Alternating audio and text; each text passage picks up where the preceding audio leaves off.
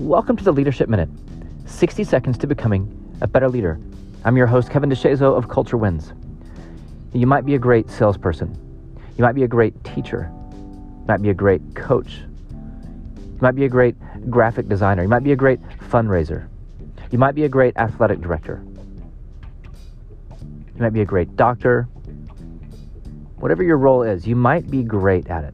You may be the best in your organization maybe the best in the country, maybe maybe the best in the world at your specific craft.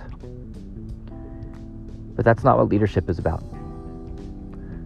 Leadership is about the kind of person that you are. It's about your character. It's about your ability to get people to trust you, to believe in you, to follow you because of not just your ability to do the job, because of who you are. And so be a great engineer, be a great salesperson, be a great teacher, be a great coach be a great athlete, be a great athletic director, be great at your craft, but be an even better person. That's the only way to build true influence. It's the only way to build true impact.